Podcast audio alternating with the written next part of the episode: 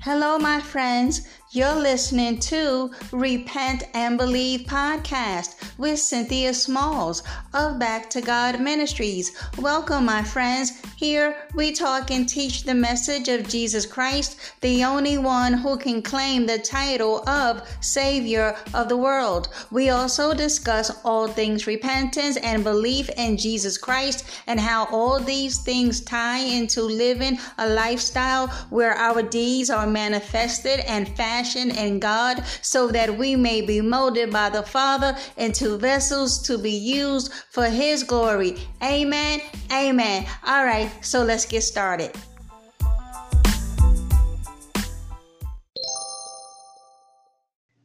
Hey everyone, before we get started, I'd like to say thank you for tuning in. And if you enjoy my podcast, please share download, leave me a message or comment. Thanks, guys. Hello, everyone. This is Cynthia Smalls with Back to God Ministries. How's everyone doing today? I pray that all is well in your lives, that you are walking by faith and not by sight. You, beloved, are to never give up on the Lord Jesus Christ. Amen. Amen. All right, folks, let me just say this. Those of us who have sincerely repented and turned from sin and are born again, you are not wretched. Amen. So let's set the tone right out the gate. 1 Thessalonians 4, beginning at verse 1. Finally, believers, we ask and admonish you in the Lord Jesus that you follow the instruction that you received from us about how you ought to walk and please God, just as you are actually doing, and that you excel even more and more pursuing a life of purpose and living in a way that expresses gratitude to God for your salvation. Amen. For you know what commandments and precepts we gave you by the authority of the Lord Jesus. For this is the will of God, that you be sanctified, separated, and set apart from sin, that you abstain and back away from sexual immorality, that each of you know how to control his own body in holiness and honor, being available for God's purpose and separated from things profane Amen. Verse 5 Not to be used in lustful passion like the Gentiles who do not know God and are ignorant of his will. And that in this matter of sexual misconduct, no man shall transgress and defraud his brother, because the Lord is the avenger And all these things, just as we have told you before, and solemnly warn warned you. For God, verse 7, has not called us to impurity, but to holiness to be dedicated and set apart by behavior that pleases Him, whether in public or, or in private. So, whoever rejects and disregards this is not merely rejecting man, but the God who gives His Holy Spirit to you to dwell in you and empower you to overcome temptation. Amen. So, beloved, today we we are talking about the old wretched man that I am syndrome. Because in the previous podcast, we see this a lot in the body of Christ that because of God's grace, because of the shed blood of Jesus Christ, well, we are covered forever, no matter how we live. So, the implication is that we can live however we want. And because God is so gracious and Jesus' blood will always remain red and cover us, we are good to go. And that God just what? Winks at our transgressions and what? Just turns a blind eye? We are deceived. We are deceived to even think that we can pull on Paul over there in Romans that because he he cried out, "Oh wretched man that I am." And so some teach that because of Paul's lamentation that it is just like it was for Paul it is impossible to live in this world and not sin. Irregardless of the fact that we are born again, it is impossible to to go forward and sin not. See, that's why I wanted by God's Spirit to bring this teaching again. Beloved, where is your faith? Where is it? Because apparently you have more faith in the flesh to flare up and get you to go against God's will rather than putting our faith and trust in Jesus that it is obviously doable to sin not when he has when he has sealed us as a mark the Holy Spirit that that empowers us to overcome temptation. Because see now the question becomes are you truly born again? If what you are saying how it is impossible to stop sinning, do you not have the same Holy Spirit who empowers us to overcome temptation. Just by your own confession, you are still a sinner. We all sin. We all fall, fall short of the glory of God standards. Yes, but guess what? Faith. Faith. Faith tells us that even though we are in these fleshly bodies that have the propensity and the longing to commit sin because we are born again and have Holy Spirit, well, we have been empowered to resist the devil and he will flee from you. Are you resisting? Cuz it don't sound like it. And please, n- let me not come off as self-righteous. Absolutely not. Listen. We walk by faith. Thank you, Holy Spirit. And not by sight. Hello, this flesh don't rule. No, it has been crucified. And so, since a lot in the body love to come over to the book of Romans and point to Paul. See? See right here.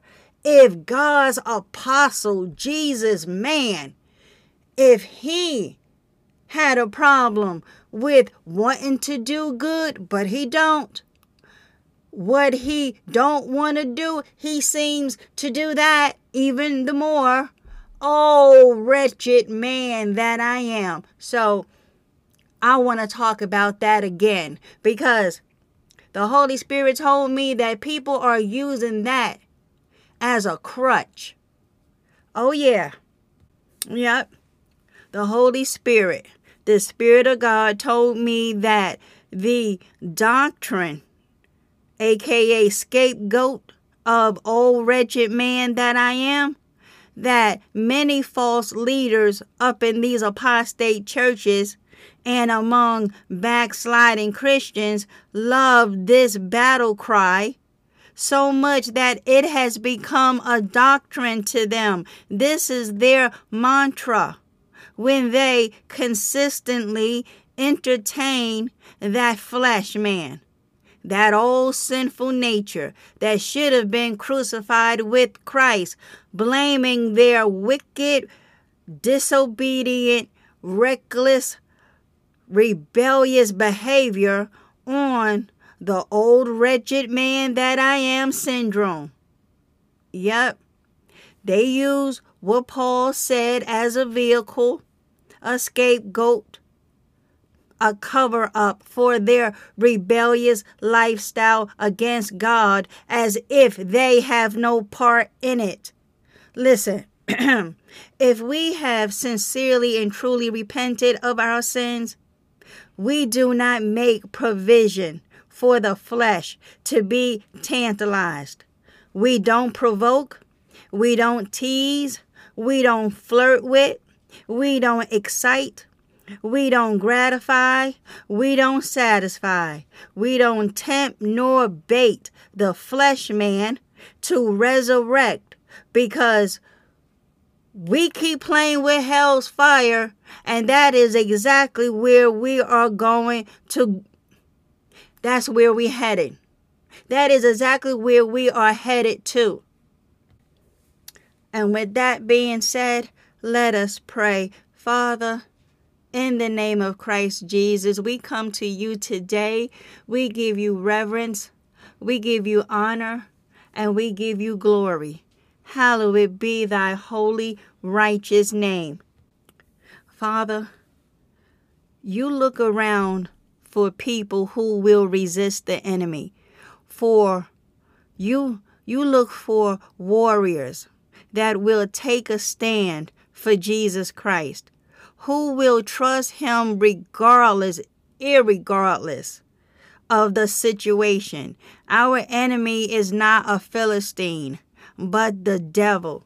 Father, you you show us in James 4 7 what to do when temptation comes our way. We are to submit to God, resist the devil, and he will flee from you. Amen. 1 Peter 5 8 through 9.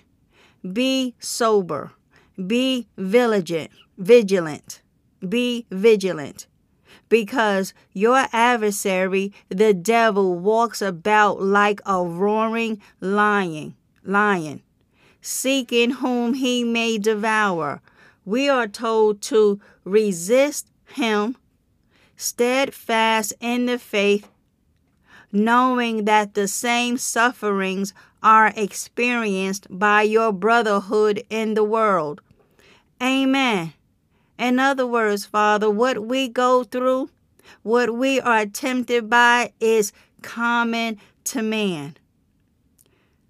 Again, Ephesians 6 10 to 18. You tell us what to do. Nowhere in your word is it even implied that sin will always be a master over us. We don't have any choice but to give into it. For God understands. He knows our hearts. He see we are trying. Well, Father, we will have a claim if not for these scriptures. You give us clear, precise instructions and what to do so we don't fall back into sin. Ephesians 6 10 to 18. Finally, my brethren, be strong. Be strong in the Lord and in the power of his might. Put on the whole armor of God. Why? That you may be able to stand against the wiles of the devil. For we do not wrestle against flesh and blood, but against principalities, against powers, against the rulers of the darkness of this age, against spiritual hosts of wickedness in the heavenly places. Therefore, take up the whole armor of God, that you may be able to withstand in the evil day, and having done all to stand, stand therefore, having girded your waist with truth, having put on the breastplate of righteousness, and having shod your feet with the preparation of the gospel of peace. Above all, taking the shield of faith. Thank you, Holy Spirit. Taking the shield of faith with which you will be able. Okay? Father, faith is key. We will be able to quench all the fiery darts of the wicked one and take the helmet of salvation and the sword of the Spirit, which is the Word of God, praying always with all prayer and supplication in the Spirit, being watchful to this end with all perseverance and supplication for all the saints. Amen. So, Father, as always, we are not with an excuse. If we continue to live a lifestyle of sin, we are not truly born again if we habitually sin, whereas our lifestyles, our whole life is characterized by sin? 1 John 3 tells us we are not born again. We are not children of God. 1 John 5 tells us that the born again believer do not make it a practice of sin of sinning. We cannot go on sinning. First John 3 tells us that because of your righteous character living on the inside of us, we who have been reborn of the Spirit of God cannot make it a practice. No longer do we make it a practice to go on willfully, knowingly, deliberately, habitually go on sinning. Amen. So, Father, we ask for wisdom today. Open up our minds so that we can be clear to hear from Holy Spirit what is true and what is false. We are in sanctification, Father. Now that we have been justified, thank you, Lord Jesus Christ. We are now being trained how to be holy, being consecrated unto you, separated from this world, so we can do your will and your purpose for our lives. As we go about preaching this good, great gospel in Jesus' name, calling men to repentance, because, Father, least we forget, you have set a day in which you will judge the inhabited world in righteousness by a man, Christ Jesus. He has been appointed and destined for this task. You tell us over there in Acts 17 30 to 31 how the credible proof who the judge will be on Judgment Day is you rose Jesus from the dead.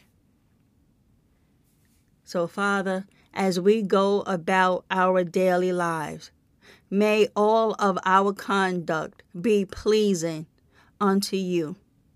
May we put away all sin. May we all be open to teaching and correction. May we, among the brethren, sharpen our irons, looking forward to the day of Christ's return, so that when he does return, or we go by the way of the grave, we will be found not wanting, blameless, above reproach, so that he can present us faultless to you. Glory be to your holy name, Father. In Jesus' mighty name I pray. Amen. Amen. Glory be to God. All right, beloved, listen. The whole crux of it all is that those who want what they want and still claim the name of Jesus, they are stumbling blocks in the body of Christ. Anybody who anybody who tell the brethren that we can't be living like this, we must live lives that produces fruit of repentance. And do you not know, beloved, that there are many who claim the name will try to shut the one down who is telling the brethren once saved, always saved is a false doctrine straight from the pit of hell. And then people want to say, yeah, but the blood of Jesus covers us all, and it does. The problem is that people take that as a license to sin. They say we we are nothing but angry people. All we do is shout and scream and fuss all day. Thank you. You want to know why? Cuz I don't know if you know this, Miss Missy. Okay? People are dying every single day, every second in their sins, going straight to a burning hell as they await final judgment. And you, in your sin and in your complacency and lukewarmness, how dare you tell anybody? Well, this is not the platform for that. Well, then point me to the platform because this is a public platform and we will cry aloud and spare nothing. Daughter of Satan. It's, it's ridiculous. I'm telling you. As long as I keep on living by the grace of God, I see many false brethren claiming Jesus' name who don't want you to to keep on pressing quote unquote pressing buttons just yelling and fussing at folks. We should all just be calm. Why are you so angry? We all supposed to walk in love and rainbows and, and, and, and butterflies. Again precious do you not know that people are dying in their sins? Listen, souls need to be snatched from hell's fire. Okay? Not everybody come to Christ on the nicey nicey. You have to get real ugly with the truth of the matter, is what Jesus said. Unless you repent, you too Miss Missy, shall all likewise perish.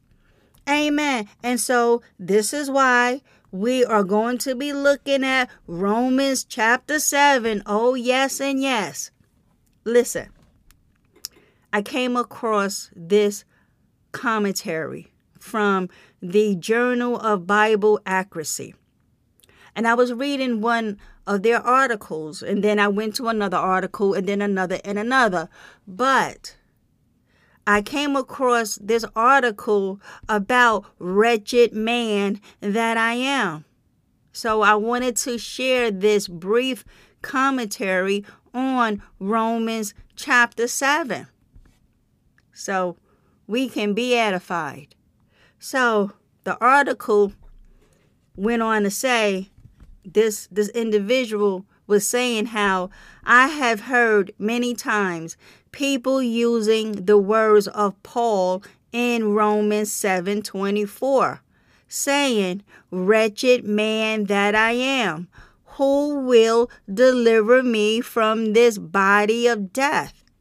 Amen. They use they use them in a way that implies that these words are applying to us, the born again Christian. They use them like we, Christians, are in a kind of slavery to sin. It is the same context just a few verses earlier that Paul says, I'm carnal, sold under sin. He said that in Romans 7:14. Amen. And so beloved, can't you see why and how those who are in willful sin love to cry aloud with this battle cry, Oh, wretched man that I am. So we are going to find out why did Paul even say it and what was the context of it all so we can stop saying that. Amen. Listen, we have victory in Jesus Christ.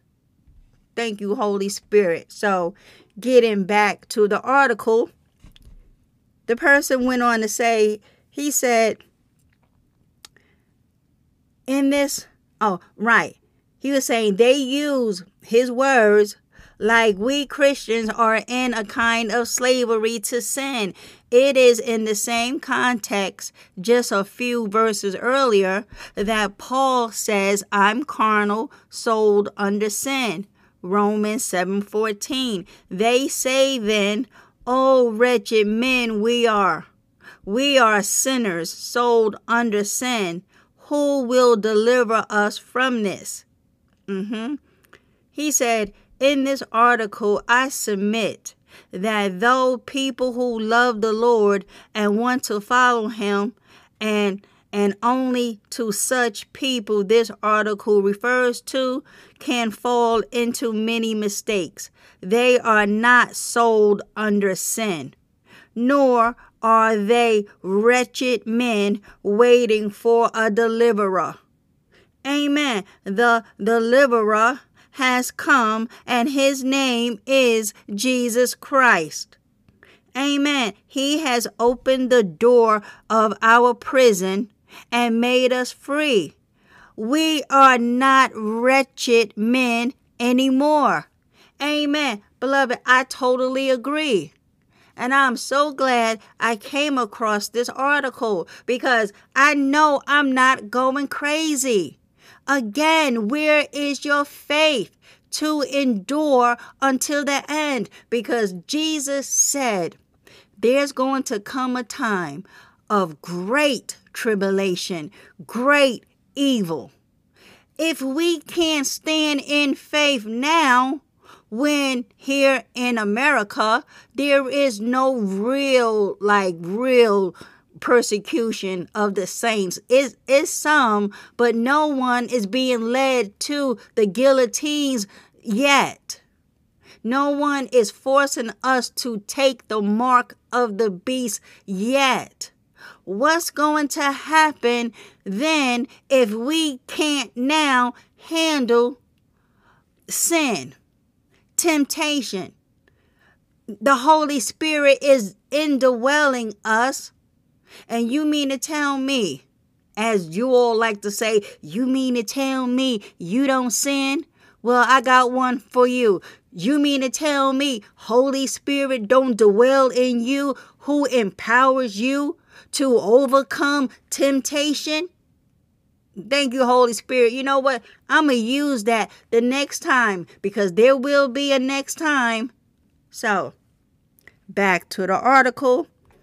We are not wretched men anymore. We were. Okay? We were once wretched men when we were dead in the trespasses and sins. Ephesians 2 1. But now we are not dead anymore. God made us alive together in Christ as a gift only on the base of our faith. Amen. Ephesians 2 5. And this is what I'm talking about, beloved. The Holy Spirit just impressed upon me to ask you, where is your faith? You say you believe in Jesus. Is that just a mental assent? Is that what's coming out of your mouth, but your hearts are far from Him that you can't even follow simple instructions from the one you say saved your wretched soul? You can't even follow when he says, going forward, go, comma, and sin no more. And you tell him, by the way you live, that's impossible. Can't do it, Jesus. Impossible. Uh huh. I'm telling y'all, we ain't going to make it. Now, let us get back to this article because it makes a great point. Listen. Now we are a chosen generation, a royal priesthood, a holy nation, a peculiar people, that we should show forth the praises of Him who has called us out of darkness into His marvelous light. Amen. That's First Peter 2 9. This is the truth of God's word. Amen. And then the writer said, But then we, but then we are right to ask, what is this pitiful situation that Paul is describing in Romans 7? Amen. Ain't nothing wrong with wanting to find out. Because, hold on.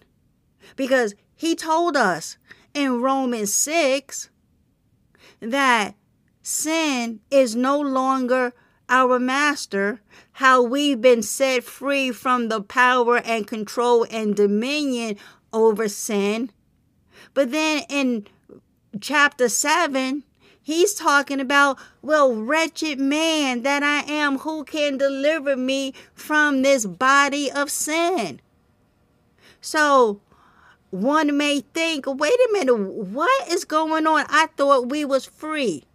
And some are like, well, see, I told you, if Paul says, oh, wretched man, then it is impossible. Hmm, let's get to the bottom of it. So, we have a right to ask, what is this pitiful, because it's pitiful the way Paul was going on? Hmm, yeah, pitiful situation that he is describing and lamenting in Romans 7. To whom is he referring to? Why is he using this passage like it would apply for himself? And why is he speaking in present tense? Like it is something that is happening now. Well, we do not need to go far to find the answer. The writer is saying all that we need to do is read the context of the above phrases, the whole of Romans 7. Having a look at Romans 7 shows that its main topic is the law and how it was impossible for somebody that had only the sinful nature of Adam to fulfill this law. To say this, Paul is using, okay, listen, what's happening is that Paul is using present tense, as if all of this lamenting that he's doing is happening to him now. But it is only a reflection because think about it. When Paul wrote Romans, the book of Romans, and two thirds of the New Testament, he was born again. He was not a Jewish man under the law without Holy Spirit. Paul is writing this as a changed man. He is not in willful sin writing us two thirds of the New Testament. Just sometimes, beloved, it just takes some common sense and some basic study because we all too listen my hand is raised in times past i was like well yeah i, I, uh, I can't understand what paul is saying because i was living in sin and I thought Paul understood where we where we are. No. Context, context, context. Romans chapter 7 is about the law. Not to mention, as a side note, he used marriage to illustrate how the law no longer has mastery over us now that Christ Jesus has delivered us from the law and now we are under grace. And so Paul was using different scenarios, but the main topic is the law.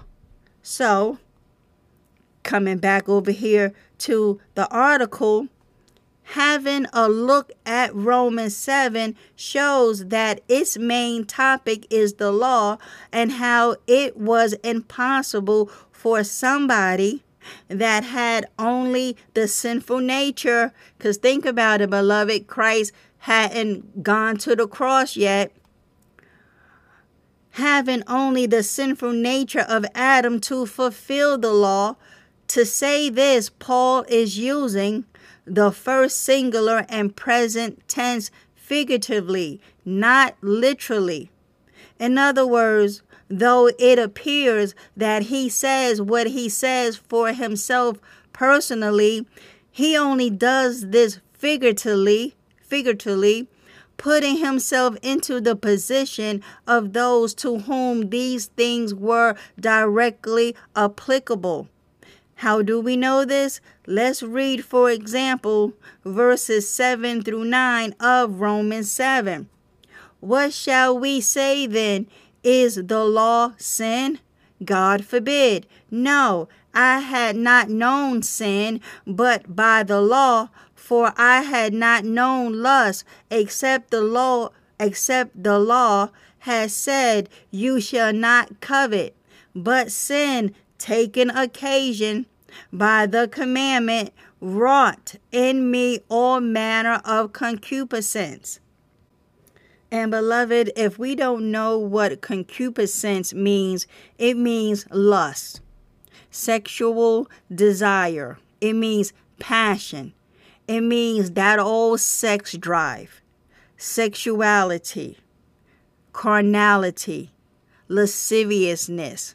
That's what all manners of concupiscence means. So, for without the law, sin was dead. For I was alive without the law once, but when the commandment came, sin revived, and I died. Amen. So, the article goes on to say that the age without the law was before the giving of the law, hundreds of years before the birth of Paul.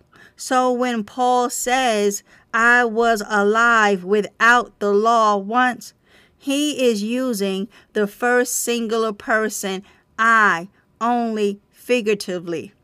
He was not alive at that time, but he figuratively put himself into the position of the people who were alive, saying, I was alive. Same also for the next part of that passage that says, But when the commandment came, sin revived, and I died. Amen. The commandment came with Moses, and Paul was not alive then either. It is obvious then that he is using himself first singular figuratively, not literally. The same pattern continues throughout Romans 7. Paul uses himself and many times present tense, in many times present tense, to describe what was a past situation. The reason the reason he does this is to make the situation more vivid and the contrast with the present situation which is described in Romans 8 even more clearer. His main topic in Romans 7 is the without Christ situation. Amen. So, beloved, when Paul was going on about, oh, this wretched man that he was, it seemed as if he was talking about him, Paul, today in this present situation as he as he was penning the words. He was saying that a person who is not born again, who is without Christ, for them and right holy spirit he was putting himself in that person's shoes. That trying to keep the law without christ jesus is impossible. Why? They want to do good but they can't. The evil that they do no the evil they don't want to do that they seems to do all the more why is this person going back and forth like this? It is because they are not born again. That old dead spirit in them has not been regenerated. They have not been born again. They are without the precious shed blood of Jesus Christ. So that's why no person was able to keep the law only Christ Jesus. So before Jesus came on the scene, from the time the law was given up until he went to the cross and resurrected, no one, no matter how good they tried and they tried and they tried, was able to keep the law in its entirety. They couldn't do it. So, Paul, as he's writing about the old wretched man that he is, he himself is putting himself in the shoes of a person who was living under the law, trying to keep it, but can't keep it, impossible to keep it. He wasn't right in this in a current situation that he found himself in trying to be obedient but can't, wanting to do what is right but he don't. No, we got it twisted. That's not what Paul was talking about. So, let's go back to the article, okay?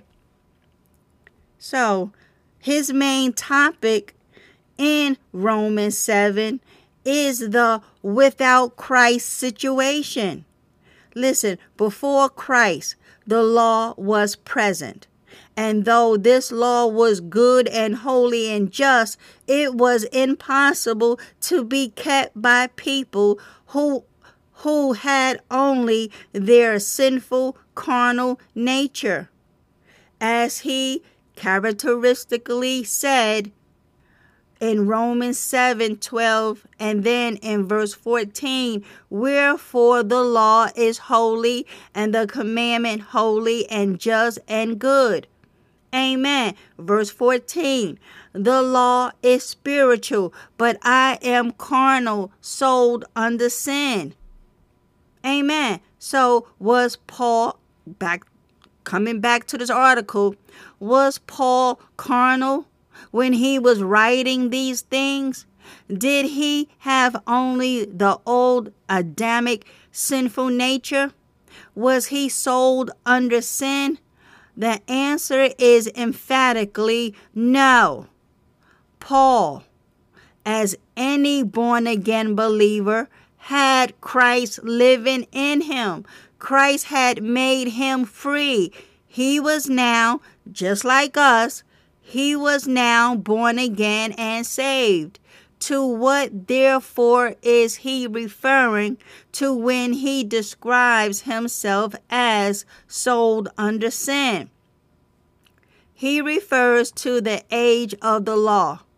Again, the main subject of Romans 7 Romans 7's main subject, beloved, is not about see, even Paul was in sin. No, that's not the subject. It's the law. So, in the in the age of the law, there was no new birth. There was no new nature.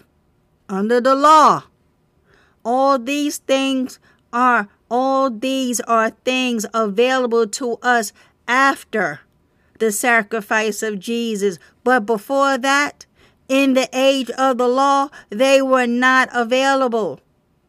What, beloved, wasn't available? Grace, the new birth. It was not available before Christ. No. So anybody who was living under the law before Jesus came to this earth, they were wretched. Yes, they were not born again trying to keep that which is holy. And they failed, and they failed, and they failed. Some good works they did, but for the most part, not so much. They couldn't keep it. Why? Because of that sinful, dead, Adamic nature on the inside of them. That's why they struggled. The flesh is weak. It's weak. So, getting back to the article, all all these all these are things available to us after the sacrifice of Jesus, but before that, in the age of the law, they were not available. Thus, the only the only thing that people had at this time was the old sinful nature. Though the law was good and holy and just, it was a spiritual law, while they were carnal, sold under sin. When Paul therefore says, But I am carnal, sold under sin, he is using himself in this present tense figuratively, putting himself into the place of those who lived in the age of the law, exactly as he did in verse 7, with those who lived without the law. When he said, I was alive without the law, when Paul was writing Romans 7, he was a new creature, as any of us who had who has believed in the Lord Jesus Christ, the Messiah, the Son of God. Also, it says 2 Corinthians 5:17, therefore if any man be in Christ, he is a new creature. All things are passed away. Amen. And Paul uses the same way of speaking first singular present tense throughout the remaining of Romans 7. Let's read Romans 7 15 to 24. For what I am doing, I do not understand. For what I will to do, that I do not practice. But what I hate, that I do. If then I do what I will not to do, I agree with the law, and that is good. But now it is no longer I who do it, but sin that dwells in me. For I know that in me, that is, in my flesh, nothing good dwells. This is a timeless truth. there is nothing good in the old man in the flesh. For to will is present with me, but how to perform what is good I do not find. For the good that I will to do, I do not do.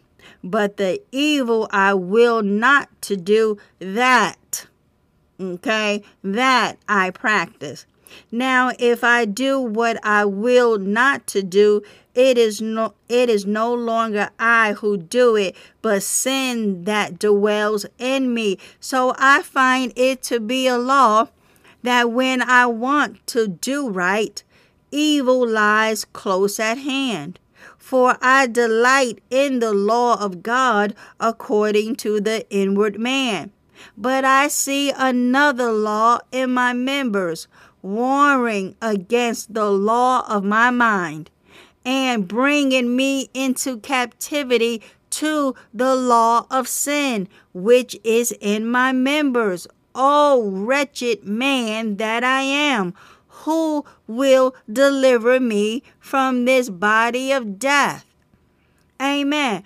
What Paul is describing is a miserable situation, beloved. What Paul is describing is a miserable situation.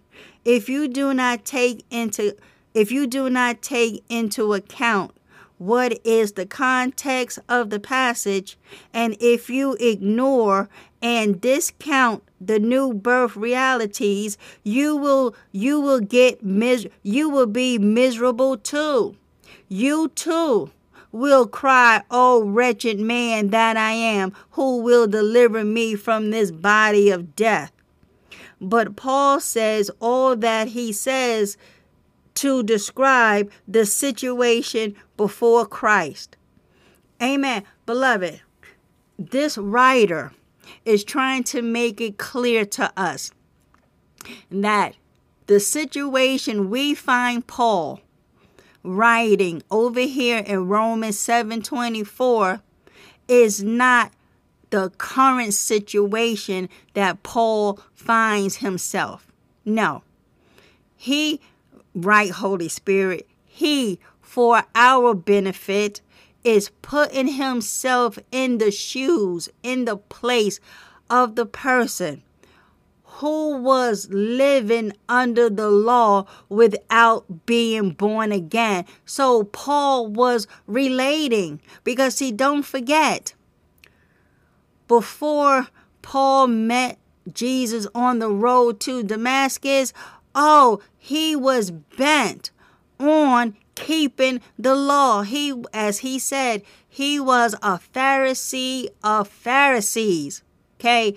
Paul was a very scholarly man. He knew the law.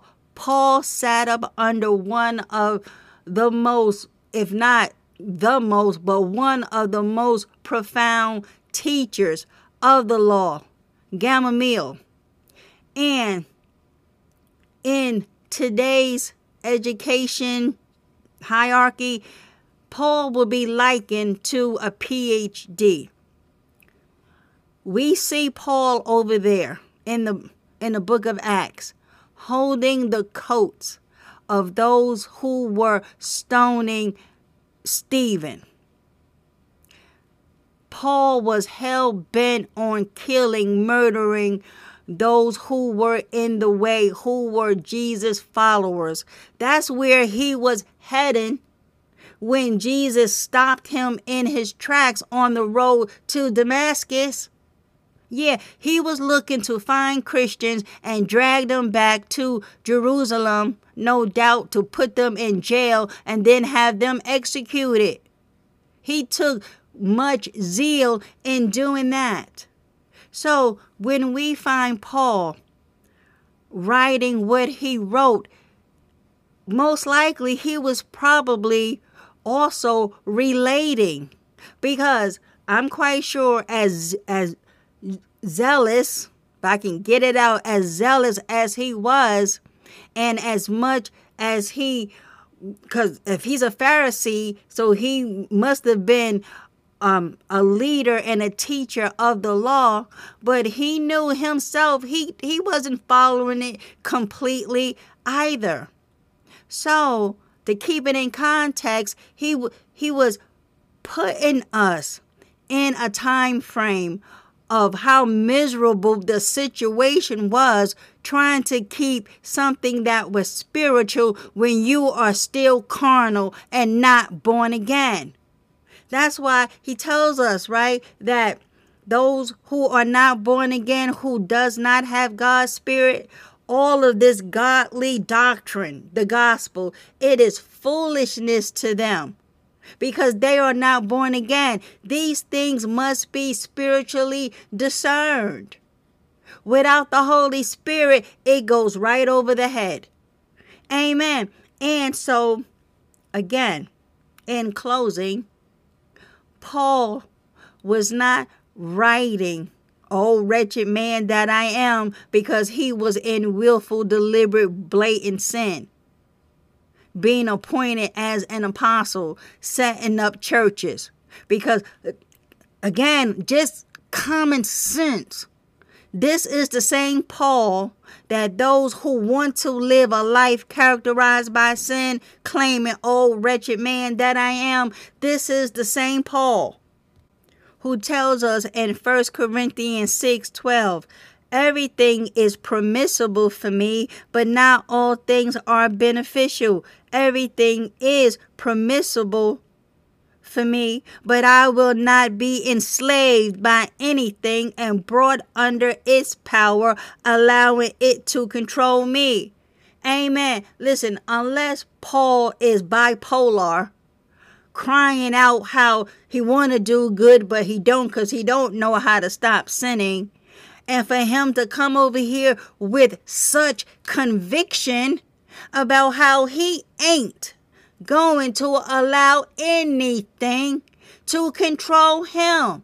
So, unless he is bipolar, we cannot fully expect that he was in willful, blatant sin, crying out, Oh, wretched man that I am. It don't add up, and it won't because he was not in willful sin. I know those who are stumbling blocks want someone to agree with them and they love to pull Paul into the madness. Because again, this is the same Paul who tells us in 1 Corinthians 9 25 to 27 now, every athlete who goes into training and competes in the games is disciplined and exercises self control in all things.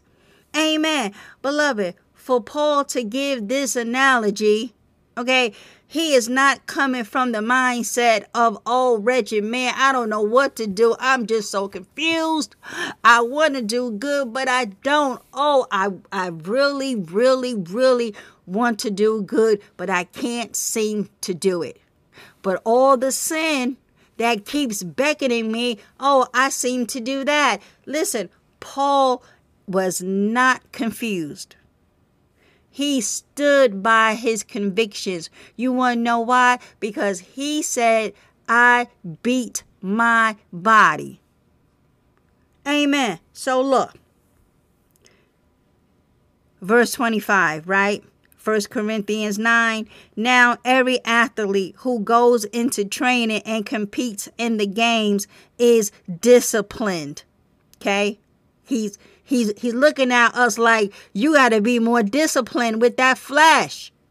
Because this athlete who goes into training, oh, he knows about being disciplined and exercises self control in all things. They do it to win a crown that withers, but we do it, okay, to receive an imperishable crown that cannot wither. Therefore, I do not run without a definite goal. I do not flail around like one beating the air, just shadow boxing. Amen. Thank you, Holy Spirit. Again, Paul is telling us he is not all over the place, just just flailing around as if he don't understand the consequences that if you go back to the vomit, none of us will inherit God's kingdom. He's on purpose, being self-disciplined. So, he said in verse 7, but, okay, he's not just shadow boxing. He says, but like a boxer, I strictly discipline my body and make it my slave, so that after I have preached the gospel to others, I myself will will not somehow be disqualified as unfit for service. Amen. Listen, Paul was like, when I have preached to others, I myself should be a castaway. Paul is like, no, ma'am, no, sir, uh, uh, uh, uh. You ain't going to find me being undisciplined. No, I put this body under subjection. I make it obey me.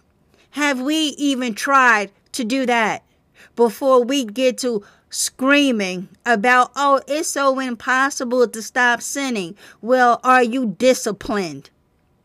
Are you beating that flesh into submission, making it obey the word of God? Huh? Because unless you are doing that, then you should keep your mouth closed and stop being a stumbling block, wanting people to join in on the madness that we can live however we want to and still get to go to heaven. And these are they that will try to shut the mouths of the ones who are like, You're crazy.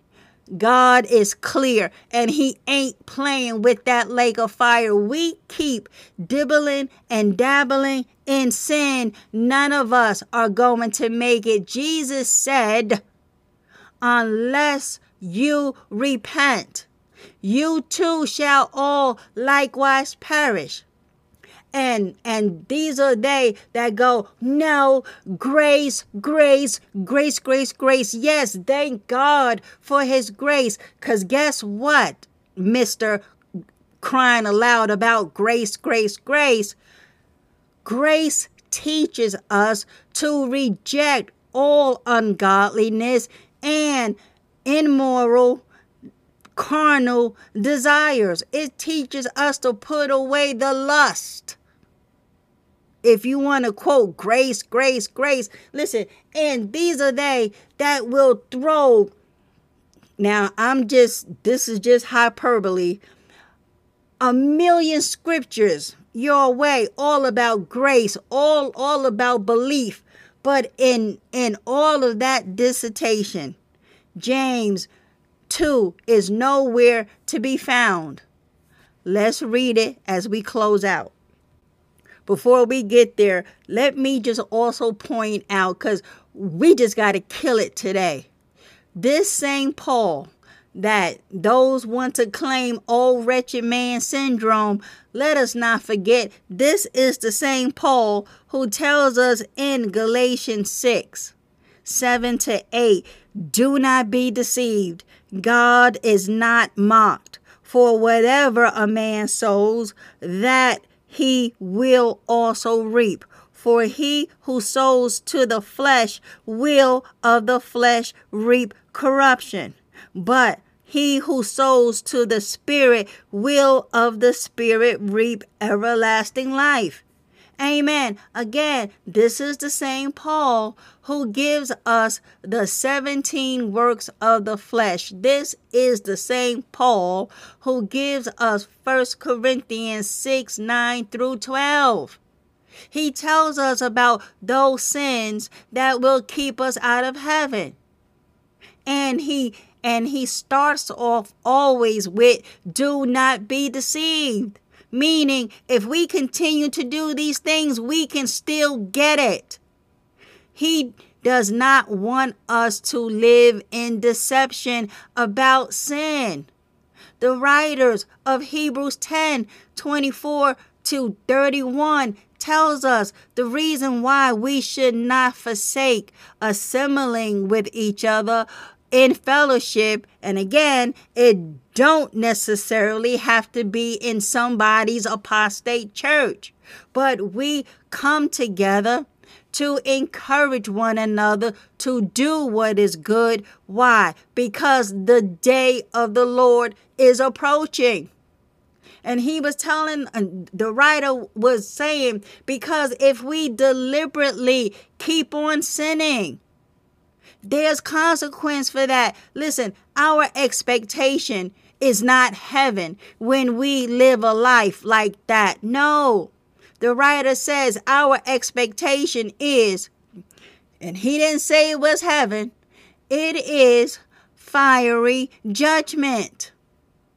That's what we can expect, beloved, when we continue to live lives any kind of way, pulling the grace of God out as a license to sin. And Paul was like, We, the very ones who have died to sin, how can we live in it any longer? Because, see, some of y'all don't realize you have died to sin if you ever were born again. What's the problem? Well, I could tell you what the problem is no faith and no fear of the Lord. Uh uh No, because, beloved, my hand is raised. Once God deals with you enough, you will get on board with the program. He ain't playing with that lake of fire. There is no fear of the Lord. You want to know why? The wrath of God has been so watered down that God is nothing but just grand granddaddy, just handing out gifts of prophecies, uh, casting out demons, you know, um, healing the sick. Okay. Okay. Well, you all have not met the true and the living God because we must preach and teach the full counsel of the Lord. So listen, come come over here to James chapter 2 because those who say all we got to do to inherit God's kingdom is to believe in Jesus because anything else is a work unto salvation.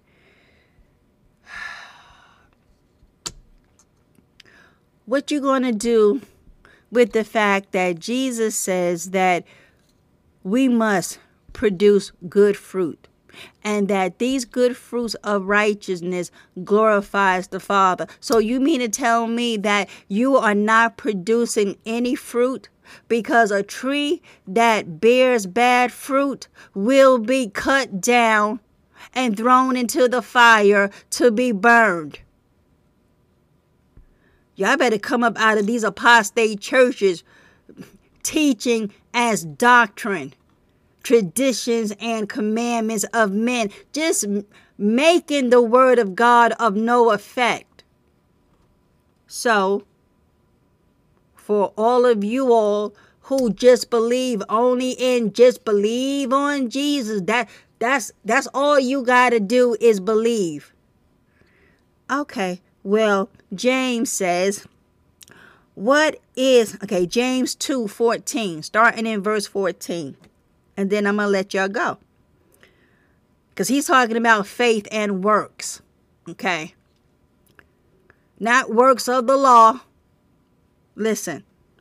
What is the benefit, my fellow believers, if someone claims to have faith but has no good works as evidence.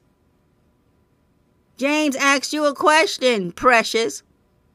He said, What benefit is your faith if there are no works to prove evidence of said faith? Can that kind of faith save him? No. A mere, listen, a mere claim of faith is not sufficient. I told you. I told you. Listen, we are not making this stuff up. He said, by the Spirit of the living God. Okay? No.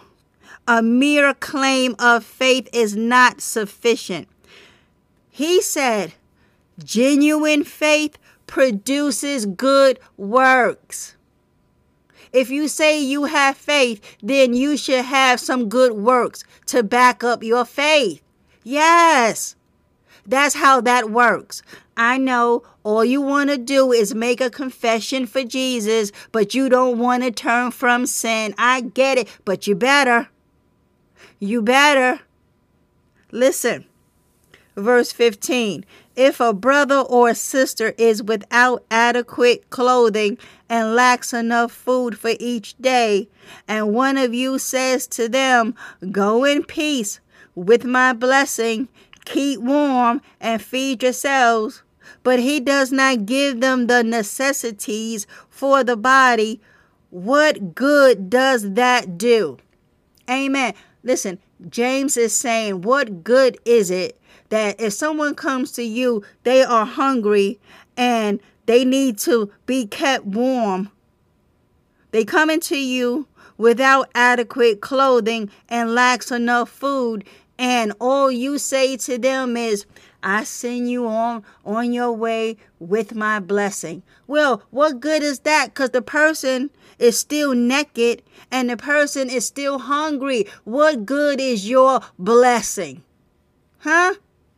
What good is it? So, he said, so too, faith, if it does not have works to back it up, is is by itself dead, inoperable, and ineffective.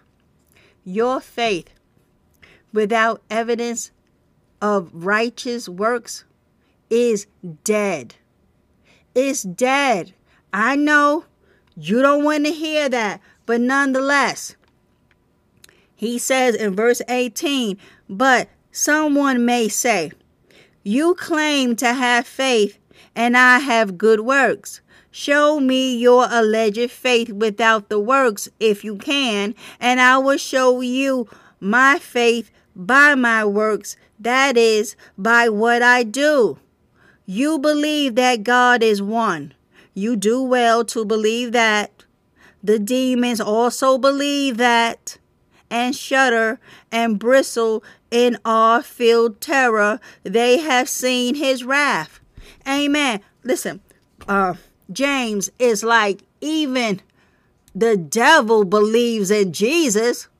So by you saying, I believe in Jesus, okay, well, the devil and the demons believe in him too. Cause they they've seen his wrath. So verse 20, but are you are you willing to recognize, you foolish, spiritual, shallow person, that faith without good works is useless. Amen. Was our father Abraham not shown to be justified by works of obedience, which expressed his faith? Amen. So, right. Remember how the Lord told Abraham to go up to the mountain and to kill his son, right? as a sacrifice. Abraham's Abraham acted out on his faith because the Lord told him that he will have an heir and that many will come from his loins. So Abraham's faith dim- was demonstrated when he pulled out the dagger.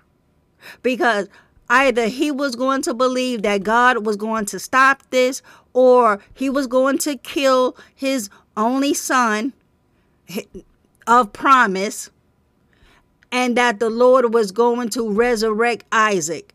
Either way, he will, like the Lord had promised, because he told him to look up at the stars, look down at the sand, because that's how many descendants will come from him or even though he was an old man, his wife was very old, but that they were going to have children who will go on to have many, as many as the stars in the sky and the sand on the seashore. So Abraham backed up his faith with a work, pulling that dagger out because he, he was getting ready to kill Isaac. So, verse 23 and the scripture was fulfilled, which says, Abraham believed God, and this faith was credited to him by God as righteousness and as conformity to his will, and he was called the friend of God. You see that a man, believer, is justified by works and not by faith alone. James is like a man is justified by works and not by faith alone. That is by acts of obedience. A born again believer reveals his faith. Don't you just love it that the Word of God shuts down the madness? He said that a born again believer by acts, works, deeds of obedience, aka righteousness, well, it reveals his faith. So if there are no acts, works, deeds of righteousness in your life, how can you say you have faith? Where is the evidence that you are even born again? Well, I ain't got to prove nothing to you. You're right. God is asking you where is your where are your good works? I hear you talking, but I don't see nothing cuz Jesus said they honor me with their mouths, them lips, but that heart is far from him. So, James is saying that by acts of obedience, a born again believer reveals his faith. In the same way was Rahab the prostitute, not justified by works too, when she received the Hebrew spies as guests and protected them and sent them away to escape by a different route. For just as the human body, listen, because verse 26, if if for not all that James was saying, verse 26 says it all. For just as the human body without the spirit is dead, so faith without works of obedience is also dead. Amen. So, beloved, listen. We must live holy and clean and righteous lives. And that's just it.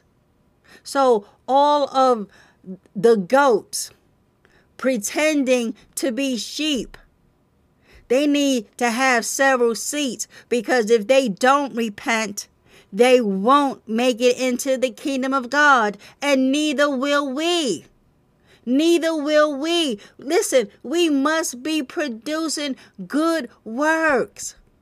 Because because of that, we know the works in it of themselves does not save us, but it is evidence and it brings glory to the Father. Don't you want to bring glory to the Father?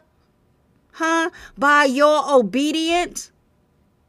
Do you not know He sees all and knows all, and everything we do is being written in the books, being kept in heaven for unreserved for judgment day? Huh? Are you not reading the scriptures? Because you threw me at least 10 to 15 scriptures. Ain't none of them talked about Revelation 20, verse 12, about the books. I didn't see Revelation 2015 nowhere on the scene. I surely didn't see this. I saw nothing about Abraham demonstrating his faith that was backed up by the action he took that proved just how much faith he had in the living God who told him, You're gonna have a son and you will have many descendants as there are stars because you can't count them and you can't count the grains of sand, well, that's how many descendants you're going to have. But if he's telling me to kill my one and only child of promise, well, he must going to raise him back up because that's just how much faith I have. I'm going to kill him. I, I love Isaac, but I will kill him. God, God is going to have to do something. He's either going to stop this from happening or he's going to raise him from the dead. Either way, I trust God. Let me drag out the dagger and just about to kill him. The angel says, No, stop it. Stop it. We see what's happening. We see what's happening. We see it. That's right, Abraham. We see it. So, there we have it, beloved. No we cannot live however we want and then and then pull on Paul, oh wretched man. And oh my goodness, here we go. First John 1 9. Such wonderful, precious promises of grace and forgiveness and love in the shed blood of Jesus that these you can't even I'm gonna say what it is, children of the devil, because that's who you are make those precious promises as license to sin, making a mockery of the cross. Y'all better repent. You better repent. So there we have it, beloved. Father, in the name of Jesus, how wonderful is it that we have John chapter 15 John chapter 15 speaks of producing fruit.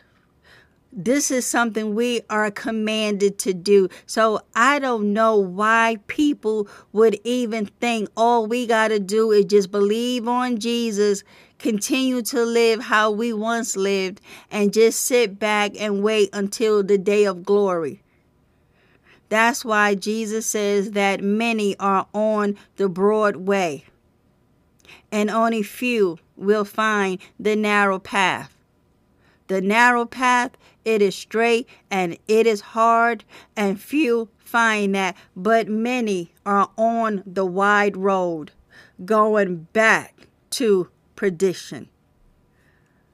John 15. Jesus said, says, I am the true vine, and my Father is the vine dresser. Every branch in me that does not bear fruit, he takes away.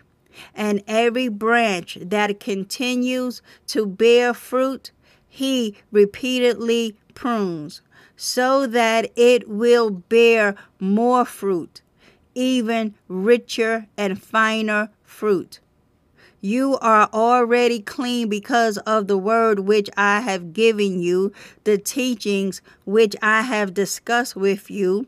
Remain in me, and I will remain in you.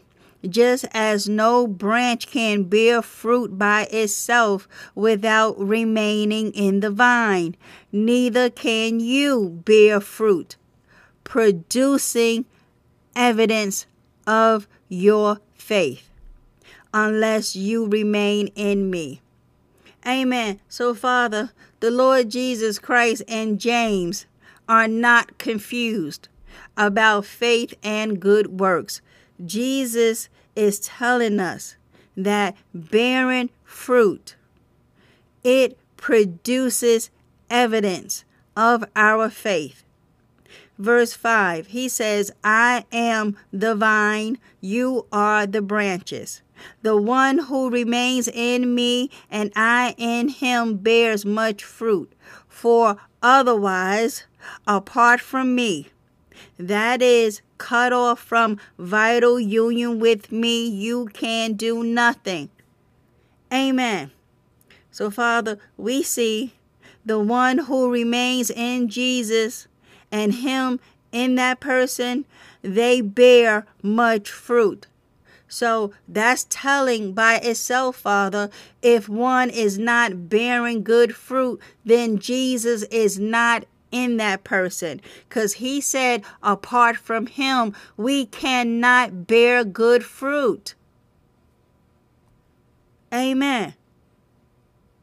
Verse 6 If anyone does not remain in me, he is thrown out like a broken off branch and withers and dies. And they gather such branches and throw them into the fire, and they are burned. If you remain in me, and my words remain in you, that is, if we are vitally united, and my message lives in your heart, Acts whatever you wish and it will be done for you. My Father, verse 8, is glorified and honored by this when you bear much fruit and prove yourselves to be my true disciples. Amen. I have loved you just as the Father has loved me. Remain in my love and do not doubt my love for you. Verse 10 Father, if you keep my commandments and obey my teaching, you will remain in my love, just as I have kept my Father's commandments and remain in his love. I have told you these things so that my joy, verse 11, and delight may be in you, and that your joy may be may be made full and complete and overflowing. Amen. There we have it, Father. Those who do not understand this is because they don't want to understand. They love to go to all of your precious promises of grace, of love, and forgiveness. They believe that you are so loving that Everybody gets to go to heaven at the end of the day. You know this, Father. You know this. That's why we are repeatedly warned in your word to not go back to the life we once lived before coming to Christ without having Holy Spirit guiding and teaching and leading us. You tell us we will be worse off than before. It would be better if we had never known the way to righteousness than to have known it and reject the command we were given to live holy lives. Well, we prove the truth of the proverb. Mm-hmm. A dog returns back to his vomit, and that a washed pig returns back to the mud. Father, may your children be not deceived. The unrighteous will not inherit the kingdom of God. Father, we repent for all of our wrongs, our wrongdoings. Help us, show us, guide us the way to go. May we put away all evil and sit at the feet of Jesus and learn from Holy Spirit. I ask you these things, Father. In Jesus' mighty name I pray. Amen. Amen. Glory be to God. All right, beloved. Well, there we have it. Another one in the can. Repent and believe. Stop sinning and turn back to God. Lord willing, until next time, I shall be speaking to you all soon. Bye for now.